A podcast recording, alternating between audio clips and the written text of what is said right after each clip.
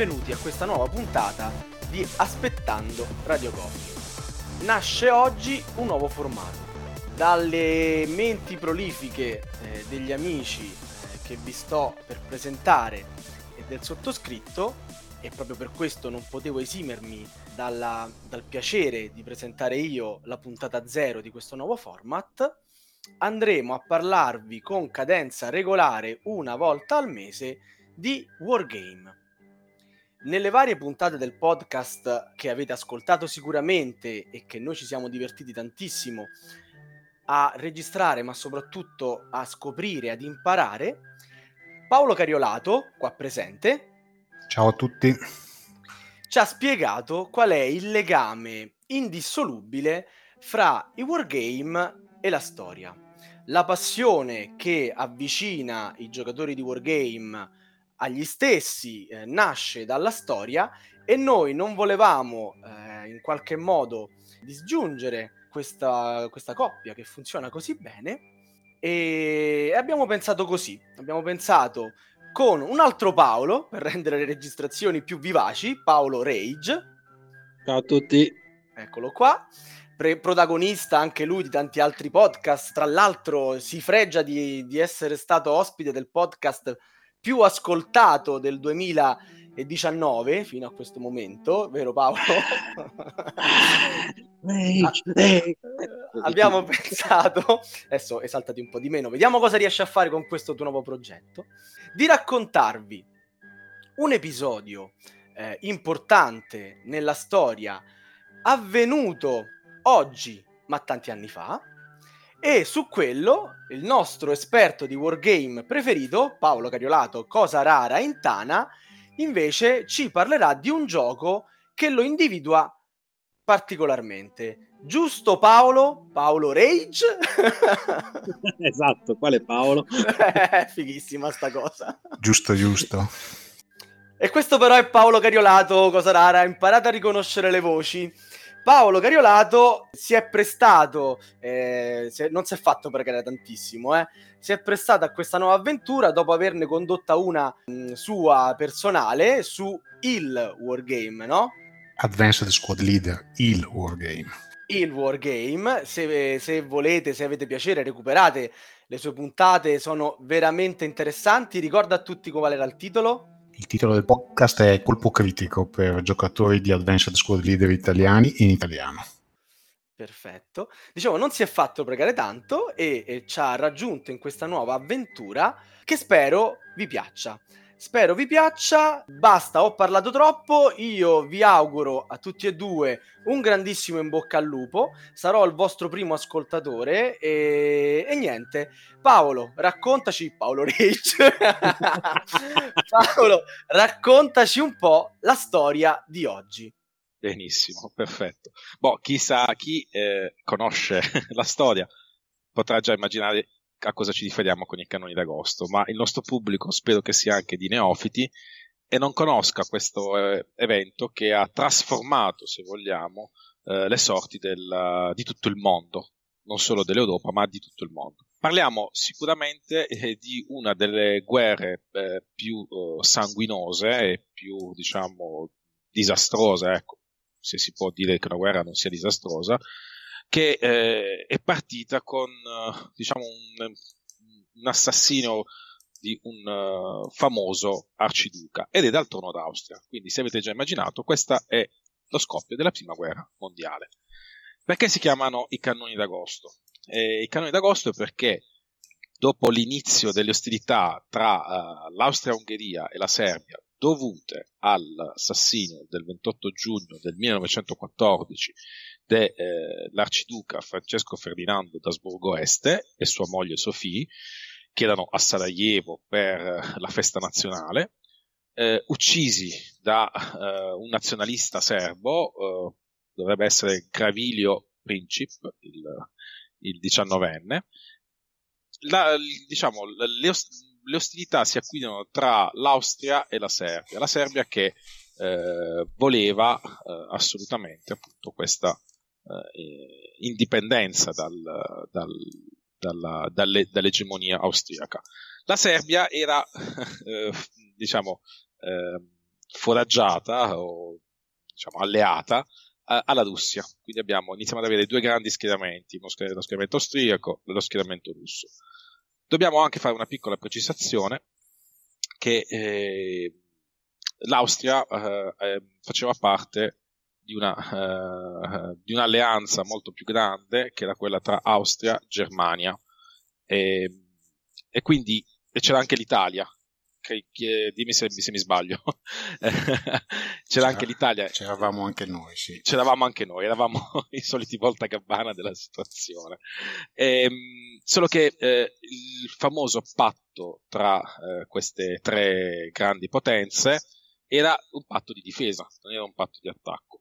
Quindi inizialmente l'Italia si, eh, si dichiarò neutrale alle ostilità. Cosa successe il 1 agosto del 1914? Quando queste belligeranze tra Austria e Serbia si chiudirono, la Russia dichiarò guerra all'Austria.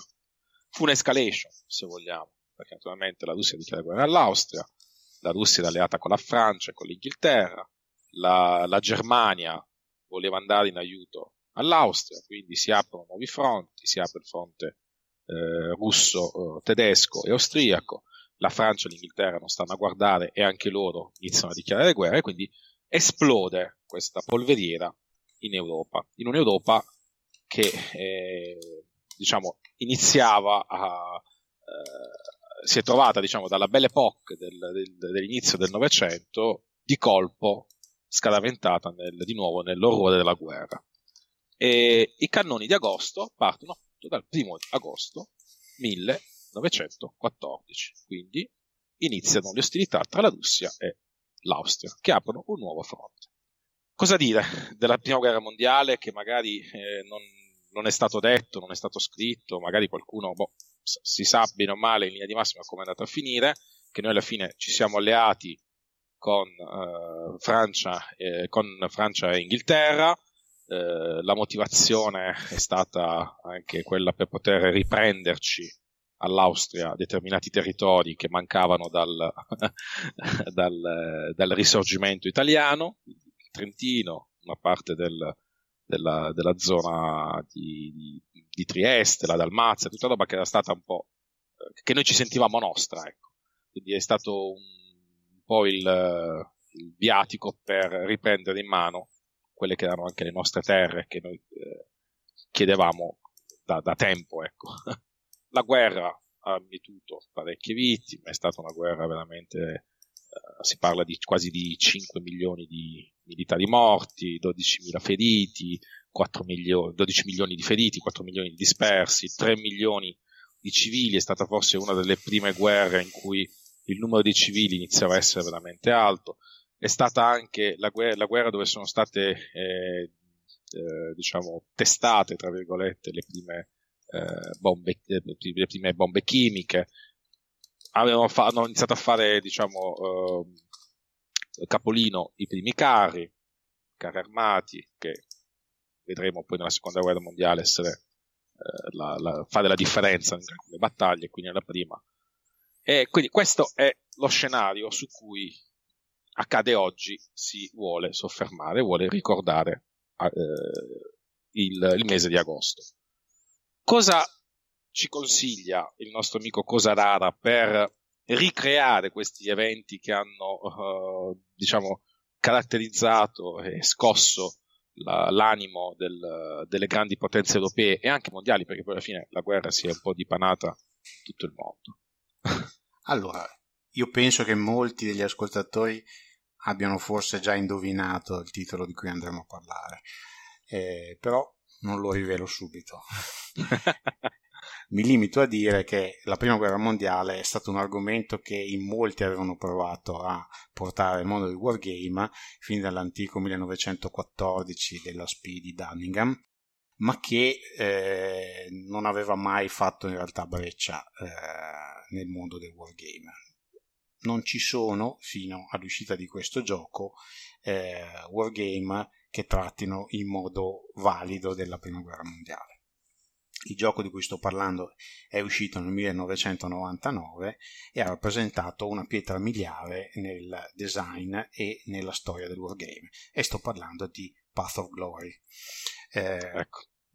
Orizzonti di Gloria, secondo la traduzione italiana del titolo cinematografico da cui prende lo spunto il disegnatore che è Ted Racer per darci la sua visione eh, della prima guerra mondiale. È un gioco che si eh, pone come scopo la eh, ricreare tutto il conflitto nell'ambito europeo e medio orientale. Mm, quindi vengono lasciati fuori l'Africa, l'Asia, tutti i posti in cui comunque si combatté durante quei cinque anni di conflitto. Eh, la casa editrice è la GMT e il modo scelto di, eh, per rappresentare la, la, simulazione è quello della, ehm, delle carte, è un card driven game, quindi è un, gioco che, eh, azioni, in cui le azioni vengono provocate da carte, una mappa che non ha il classico esagono ma eh, è definita point to point, cioè all'interno della mappa europea medio orientale eh, ci sono alcune zone che vengono identificate come può essere Sedan, come può essere eh, Anversa, come può essere Venezia, Trento e sono delle macro aree in cui si accumulano i pezzi del, dei vari giocatori. Questo gioco andava ad allargare la famiglia dei card driven games che erano piuttosto famosi già all'epoca, però rappresentò veramente un grandissimo successo. Primo perché è un gioco estremamente divertente, eh, molto bello con alcune meccaniche che eh, riprendono altre meccaniche già presenti ma le portano ad un livello superiore. E eh, permette di simulare la prima guerra mondiale che divenne improvvisamente un argomento di grande eh, attualità perché a mio avviso questo gioco permise di capire che eh, la prima guerra mondiale non è solo l'immaginario delle trincee della guerra statica eh, che è presente nel fronte occidentale e anche nel fronte italiano, ma eh, è una guerra estremamente mobile, specialmente nel fronte orientale, quindi in Russia piuttosto che nei Balcani, eh, che questa mobilità viene ben rappresentata dal gioco e dall'idea proprio del, del movimento.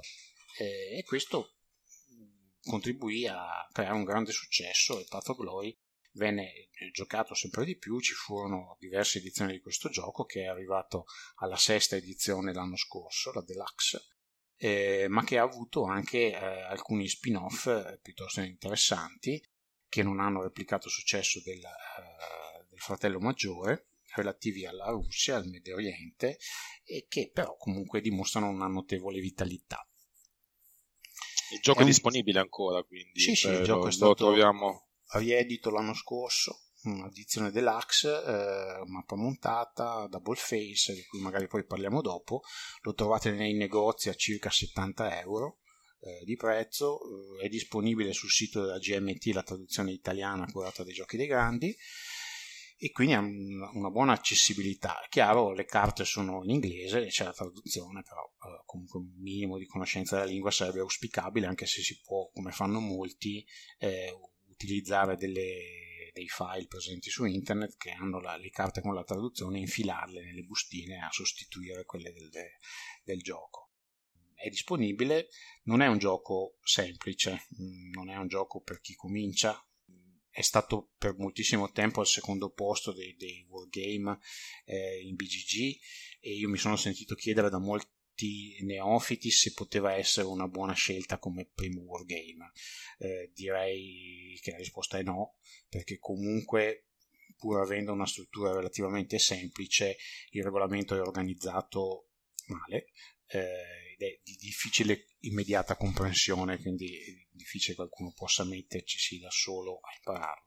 Se trovate chi ve lo insegna, invece potrebbe essere un buon viatico se avete un po' di pazienza e per imparare eh, appunto un wargame di un buon livello.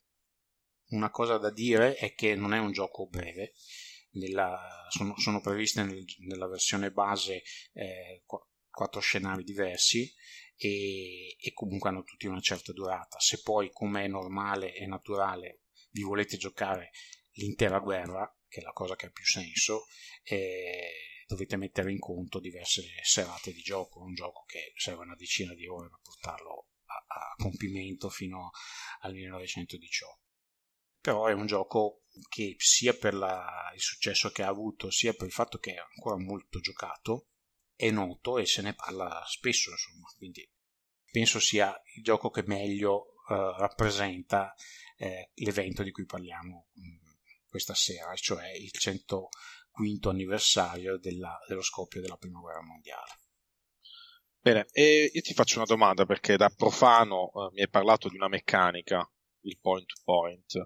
Come, come funziona l'atto pratico? Cioè, puoi farmi qualche esempio, puoi farci certo. capire meglio come eh, si viene gestita ecco, la, la meccanica all'interno del gioco stesso? Le unità che sono presenti nel gioco, cioè le armate e i corpi d'armata, muovono attraverso la mappa spendendo dei punti movimento. Eh, spendono un numero di punti movimento che normalmente è 1 per muoversi dal punto A al punto B. Quindi se io voglio muovere da Venezia a, uh, a Trento, spendo un punto movimento. Ok.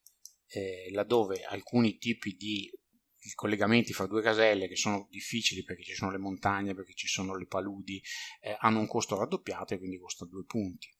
E questo si riallaccia alla, eh, al costo che può avere per l'appunto lo spostamento attraverso la mappa e quindi fa sì che le, attraverso terreni facili ci si muova più in fretta rispetto a terreni difficili.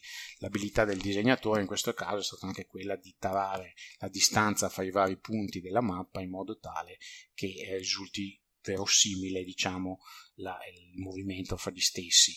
Il, il gioco uh, ha, ha una scala tale per cui eh, si fa fatica a parlare di movimento storico in realtà perché comunque eh, da un'astrazione diciamo di quello sì, che era il movimento di allora ecco. sì anche perché cioè... normalmente c'è sempre una linea avversaria che blocca il movimento delle, delle armate nemiche quindi non si può mai è difficile riuscire a eh, godere di questa capacità di movimento per fare grandi spostamenti di solito si viene bloccati da, da unità nemiche quindi ci si ferma eh, però insomma eh, comunque un modo interessante per gestire il movimento rispetto agli esagoni che sono più classici dei wargame e che forse molti dei nostri ascoltatori associano ai wargame stessi. Invece le nuove frontiere del wargame portano a questo tipo di soluzioni, point to point, oppure a una macroare zona in cui ci si muove.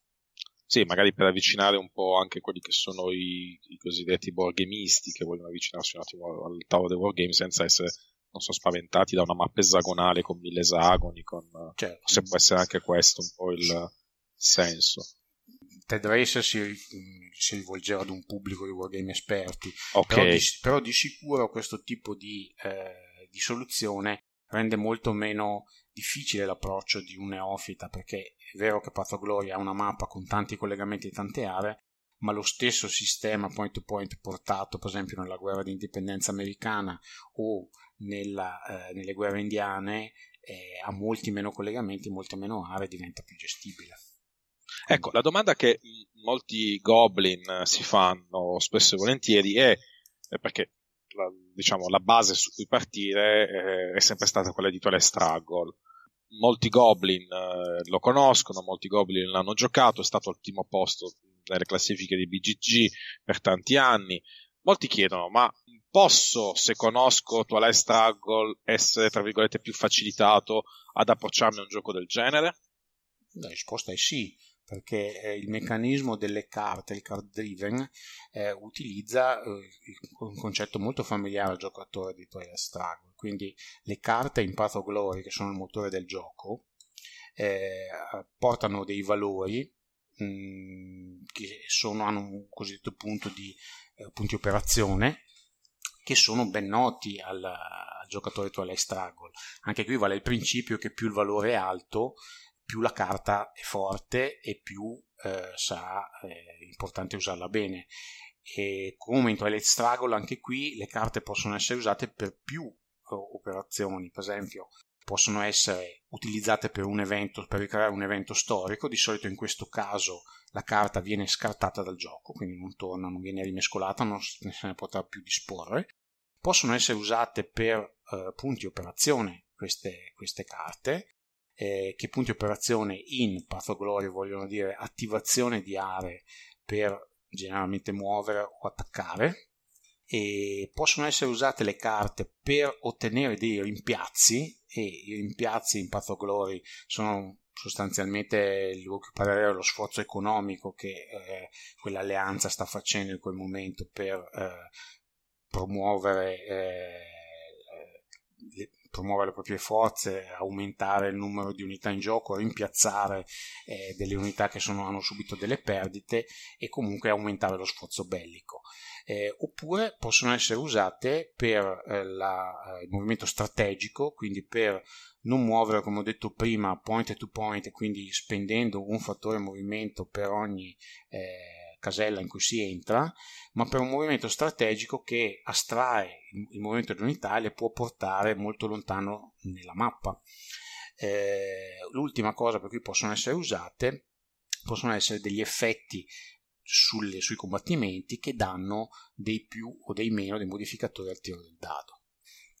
Ok, quindi prima di passare un attimo al combattimento, la domanda che vi nasce spontanea, spesso e volentieri anche tra di noi, è dire, ok, un gioco della durata così immane, perché non è un gioco, come abbiamo detto, che dura una serata, no. cioè, esatto, un gioco da una durata così eccessiva, eh, in cui la, la, spesa del rapporto eh, studio-applicazione veramente eh, su livelli medio-alti, mettiamo più o meno, è un gioco di carte, è quello che è la, la, la maggior parte dei, eh, diciamo, anche dei nostri ascoltatori può anche trovare questa, uh, questa critica, tra virgolette, dire ok, è un gioco in cui se ho fortuna nel pescare le carte faccio qualcosa, se non ho fortuna il gioco va da mengo.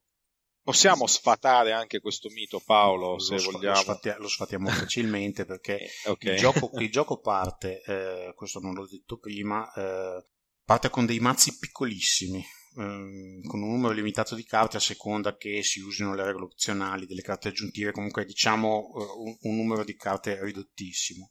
Eh, queste carte partono con la, all'inizio della guerra, chiamano, ci sono tre mazzi, la mobilizzazione, la guerra limitata e la guerra totale. Entrambe le alleanze partono in uno stato di mobilizzazione e hanno poche carte a disposizione eh, e carte anche se vogliamo relativamente deboli.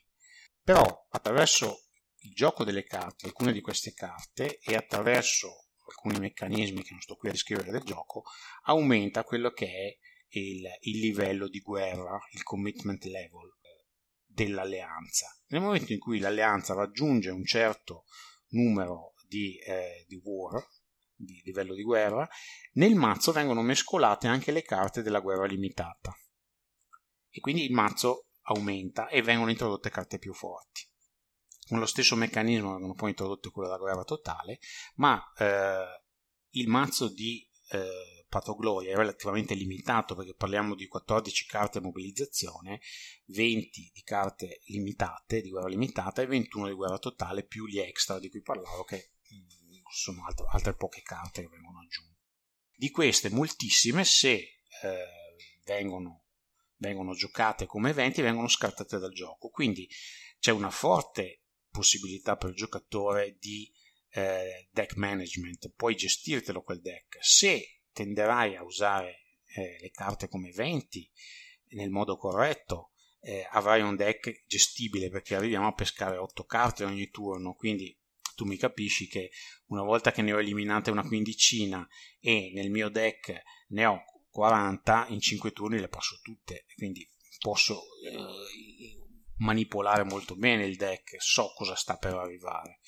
Quindi no ehm, la fortuna nella pesca delle carte prima o dopo eh, mi si ritorcerà conto, nel senso che se ho una mano fortissima, perché pesco tutte le carte forti nella prima, la mano successiva probabilmente sarà debolissima e quindi eh, l'ideale sarebbe una, una, mano bilanciata, quindi parlare di fortuna nella pesca delle carte anche no, perché poi comunque come si gioca sul campo di battaglia, come, muovi, come spendi quei punti è fondamentale. Ho capito. Sì, poi naturalmente eh, un giocatore esperto in questi generi di giochi è sempre quello che avrà la meglio su, su sì. un esperto, come accadeva sì. su Tele Struggle, chi conosce meglio le carte, chissà quando arriveranno le carte che gli servono, ecco, cioè questa, questa cosa è fondamentale. Ecco. Sì, ti posso già, se, se poi seguito alla domanda e ci sono anche i dadi. esatto. allora, eh, i risultati della tabella di combattimento eh, di Path of Glory sono estremamente prevedibili. Cioè, io quando comincio un combattimento a Path of Glory eh, so già cosa succederà. Eh, quindi so già che perdite posso aspettarmi e che perdite infliggerò al mio avversario. Eh, posso sbagliarmi, na- naturalmente potrò tirare 6, 6 di fila, eh, potrò tirare 10-1 di fila, però generalmente so cosa posso aspettarmi quando faccio un combattimento. Ok, eh, diciamo che il caso, il, il caso l'alea è, è, è, limitata, ma un, come, come, anche era nella, nella, vita di tutti i giorni della, di chi era al fronte, anche lì c'è la fortuna e la sfortuna, quindi se certo. vogliamo metterla così, ecco. certo, certo. Quindi fa, fa, parte dell'insieme del gioco, ecco, e bisogna accettarlo.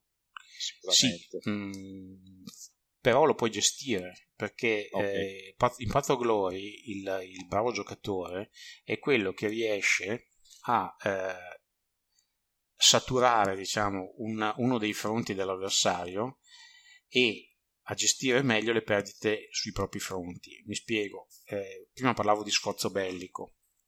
Normalmente se io riesco a utilizzare al massimo della sua potenziale una carta di rinforzi, di rimpiazzi, scusate, eh, alleata, eh, ne avrò una quantità molto elevata a disposizione l'abilità sta nel riuscire a usarli tutti, cioè io devo riuscire a usare i rimpiazzi russi, inglesi, francesi, alleati, italiani nella maniera ottimale. Eh, se non ce la faccio perché magari ho concentrato tutti i miei sforzi nel fronte francese e le perdite le hanno subite solo le unità francesi e nulla ho fatto con i russi, gli italiani, gli alleati, io di quei rimpiazzi possibili ne userò solo una minima parte.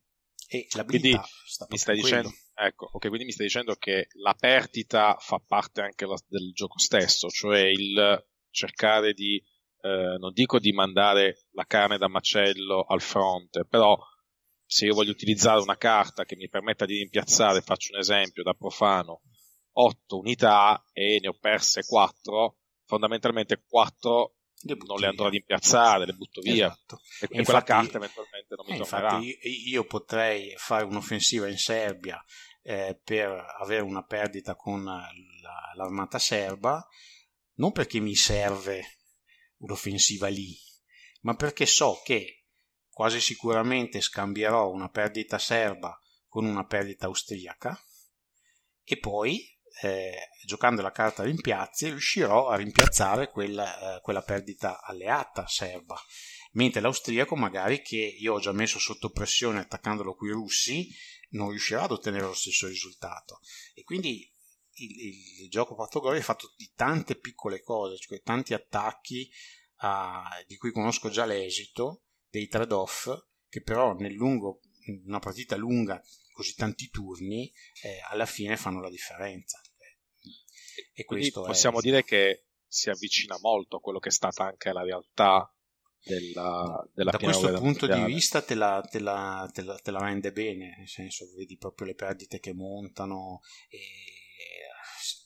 ah, diciamo che da questo punto di vista la guerra di trincea è resa nel senso che vedi le perdite che vanno avanti devi gestirle al meglio sai già che ci sono non, qui non vinci con una guerra lampo con la blitzkrieg qui vinci okay. eh, infliggendo all'avversario delle perdite che non è in grado di recuperare Ecco, tu parlavi prima, sì, scusami. No, no, scusami, dimmi. Eh, dicevi, tu parlavi prima appunto di eh, una situazione eh, che, eh, cioè, la, la, la, prima guerra mondiale eh, non è stata solo guerra di trincea. Adesso abbiamo tirato in ballo il discorso della logorante, se vogliamo, sì. di dover vedere chi con le piccole perdite riesce a ovviare meglio. Ma eh, dicevi che non è stata solo guerra di trincea. No nella, nel, fronte, nel, fronte, est lo vedi con certe ecco. carte che ti consentono di sfondare il fronte russo, per esempio con i tedeschi, eh, l'avvento della Blitzkrieg, diciamo gli antesignani, queste Stoßtruppen fortissime che riescono a sfondare le trincee nemiche e, e, fare un buco, passano attraverso e li vedi la guerra lampo, la Blitzkrieg, l'antesignano della Blitzkrieg, oppure le, riesci a conquistare la Romania in un mese come, come fecero i tedeschi, no? con le operazioni abbastanza, abbastanza note. Ti, ti, aggiungo anche che tutte queste cose io le, poi le ho approfondite dopo aver giocato a Porto Gloria, che mi ha fatto eh. alcune carte che rappresentavano degli eventi, mi hanno incuriosito e poi sono andato a studiarmi le cose che ci stavano dietro, quindi ho scoperto un sacco di cose che non sapevo quando ho cominciato a giocare. E da questo punto di vista Path Glory può anche essere interessante per qualcuno che vuole eh, capirci qualcosa della prima guerra mondiale a livello ecco sì sì sì ma infatti cioè, questa è una domanda infatti che volevo farti poi in seguito approfondiamo un attimo verso la fine eh, sempre rimanendo in ambito uh, ludico ecco della, Uh, del, dei, degli schieramenti. Uh, il gioco uh, come scala, cioè è il gioco da due, giusto? È un gioco sì. solo da due. Eh, in solitario, eventualmente qualcuno che chiede: Ma io volevo provarlo in solitario, posso, c'è mm, qualche. È praticamente impossibile. Hanno, okay. dei, hanno, hanno, provato a fare dei sistemi, delle intelligenze artificiali, ma la realtà è che, essendo un mix di carte e, eh, e decisioni, è difficilissimo riuscire a ricreare un'intelligenza artificiale che lo, ti, possa essere un valido avversario. Non ce la fai. Quindi non c'è un bot come nei coin che eventualmente mi nel gioco no, alcuni appassionati hanno creato delle, dei, dei, dei, modulini per, fare, per prendere decisioni a un bot, ma gli esiti non è che siano particolarmente felici, quindi se qualcuno lo vuole comprare per giocarci da solo, meglio che lasci perdere. Ok, ci sono altri validi solitari che eventualmente... Domani... Sulla prima guerra mondiale, fra l'altro, ce ne sono diversi del, del, sulla colla di Asburgo, l'impero ottomano, cioè, ah, okay. possono che possono supplire al problema, insomma, però Path Glory solitario proprio non è. Ok, perfetto. perfetto. Oh, no, l'ultima domanda riguardo le meccaniche. Eh, quanto il combattimento oh, può definirsi anche qui, eh, al di là della pesca delle carte che abbiamo parlato prima, quanto il combattimento, quanto una battaglia persa può capovolgere l'esito della situazione o portarla tutta da una fazione rispetto che un'altra? Allora, cioè posso recuperare se sbaglio da, da, buon generale sbaglio. Allora, se sei un buon generale non, non può succedere, perché comunque okay. avrai sistemato le cose in modo tale che anche un esito non felice alla battaglia non, non porti a conseguenze permanenti dannose per te.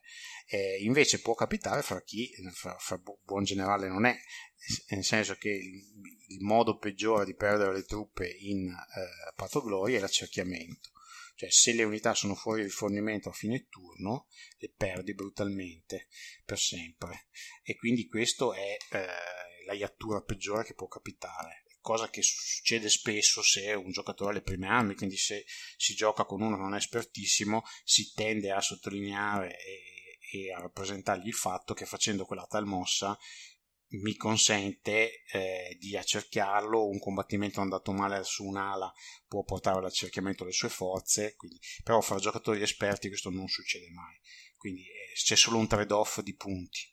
Ok, quindi, è tutto un equilibrio, ecco, se vogliamo. Il gioco è molto equilibrato dal punto di vista, proprio perché non ci sono risultati nel combattimento eh, clamorosi eh, sono sempre prevedibili, quindi tu puoi sfruttare le trincee, le, le fortezze presenti in mappa, la, il fatto che ci sia una montagna per uh, gestirti il risultato, quindi, e se sai che le prendi, eh, ti ritiri.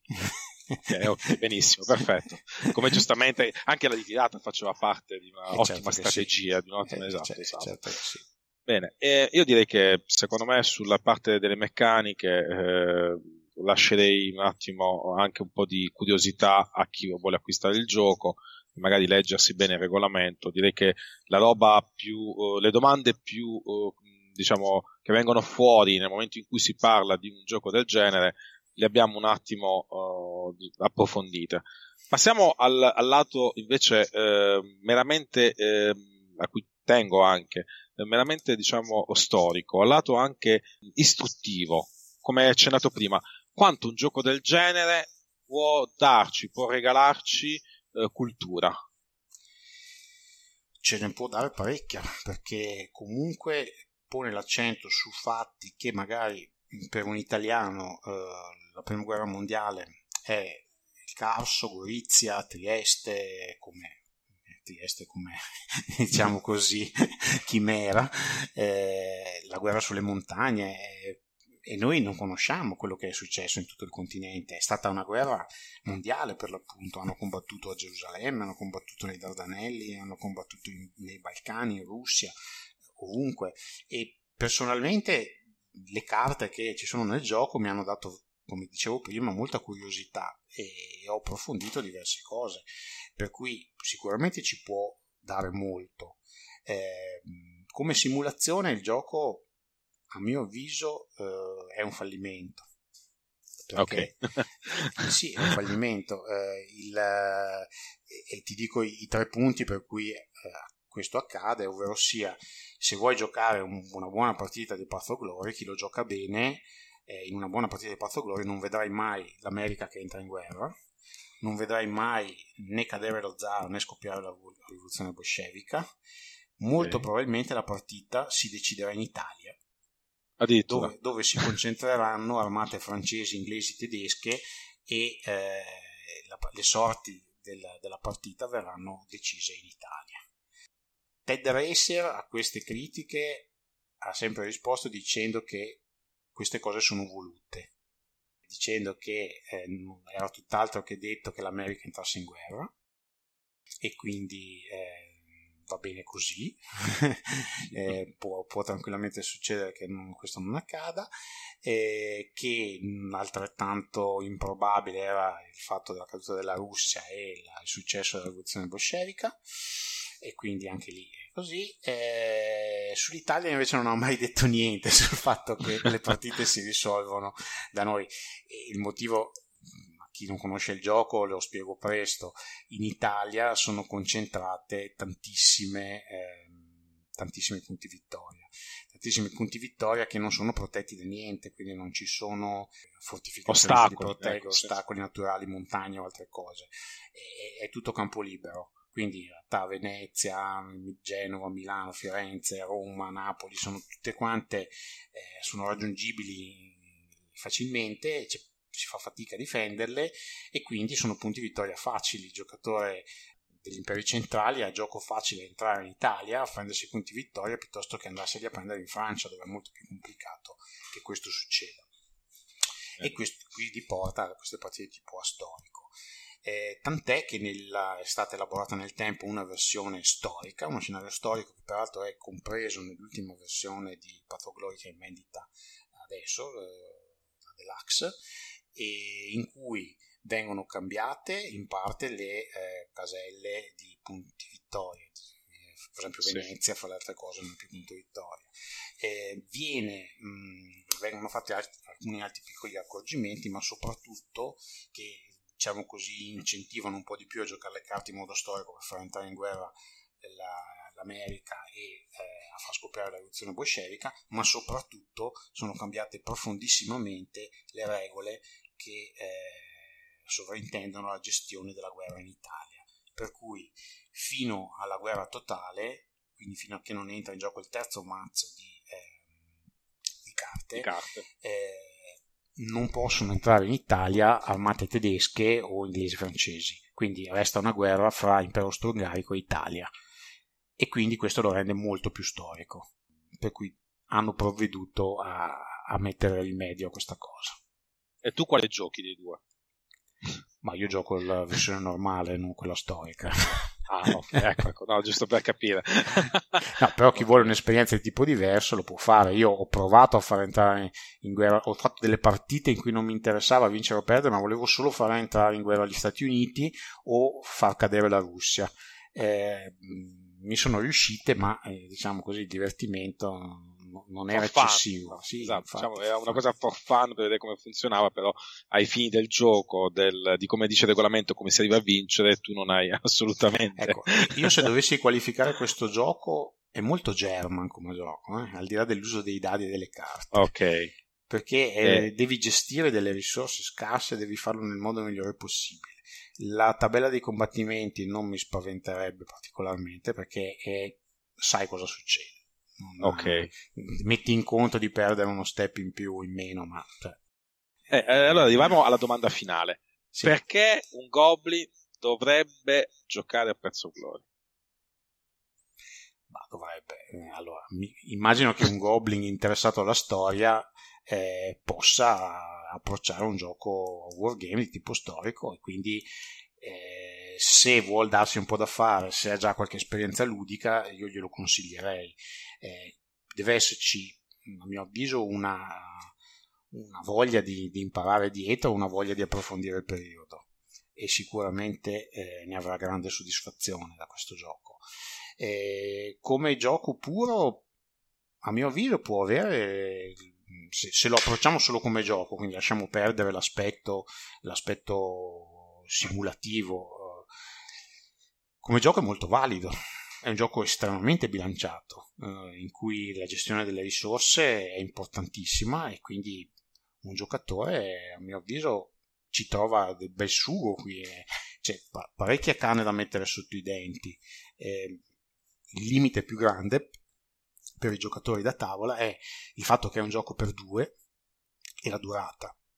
Mm, segnalo da questo punto di vista che ci sono anche degli scenari da torneo che si risolvono in un tempo comunque lungo per un giocatore da tavola, sono 4 ore, eh, che però vengono normalmente utilizzati nei tornei di Patagolori, che comunque si tengono in giro per il mondo perché sia live che online. Quindi è un, è un gioco ancora attuale, ancora giocato nel mondo. Assolutamente, è un gioco che il successo che ha avuto se l'ha meritato tutto ed è un gioco che ancora io mi sento di consigliare a qualcuno interessato all'argomento e che vuole approfondire. Eh, io ho giocato in totale più di 60 partite a questo gioco registrate, poi non so neanche quante ne ho giocate non registrate, per cui lo conosco abbastanza bene eh, ci gioco poco ultimamente perché faccio altro, ma però se mi propongono una partita non dico di no. Certo. Bene. Eh, io direi che di fare, fare, solo un ultimo appunto che mi sono dimenticato di fare nel, mentre stavamo parlando, quando ho dato i numeri dei morti, feriti, tutto quanto era riferito per parte, quindi raddoppiateli, ecco, giusto per, per dire le cose storiche come stanno. Magari qualcuno più afferrato in storia può anche correggermi domani. Ah, sì prima guerra mondiale è stato un, un, evento che ha segnato profondamente il nostro continente e anche la nostra, la la nostra nazione. Certo, sì, sì, ho, abitando qui in provincia di Gorizia ho, diciamo, tocco con mano tutti i giorni quelle che sono le, le trincee, cioè il sacrario qui vicino dove abito, quindi eh, lo, lo, vedo anch'io, lo tocco con mano questo, questo dramma, perché parliamo sempre di drammi. Beh, certo. eh, noi, noi, lo facciamo per giocare, per insegnare, fare, però sono comunque degli eventi che hanno dato e fatto piangere tante persone. Eh, Ricordiamo anche questo. Io ricordo una nota personale, mio nonno ha combattuto sull'altipiano di Asiago e erano sei maschi in famiglia, tutti e sei sotto le armi. Eh, io ho avuto anche io mio nonno che ha combattuto qua a, vicino Gorizia e, e, aveva 16 anni quando ha combattuto. Quindi, mm, diciamo, vogliamo anche ricreare con, questa, diciamo, con questo podcast. Uh, vedo che noi lo facciamo for fun, per divertirci, per giocare, però è sempre bene ribadire che sono stati eventi storici che hanno cambiato anche la vita di centinaia e migliaia di persone. Eh sì. E incidono ancora su di noi. Comunque, esatto. è stato un piacere parlare con te. Altrettanto. Paolo, e salutiamo i nostri ascoltatori e dopo aver fatto la puntata zero chissà cosa ci riserverà settembre e la puntata numero uno. Esatto, esatto. Saluto tutti, ciao a tutti e alla prossima. Ciao ciao.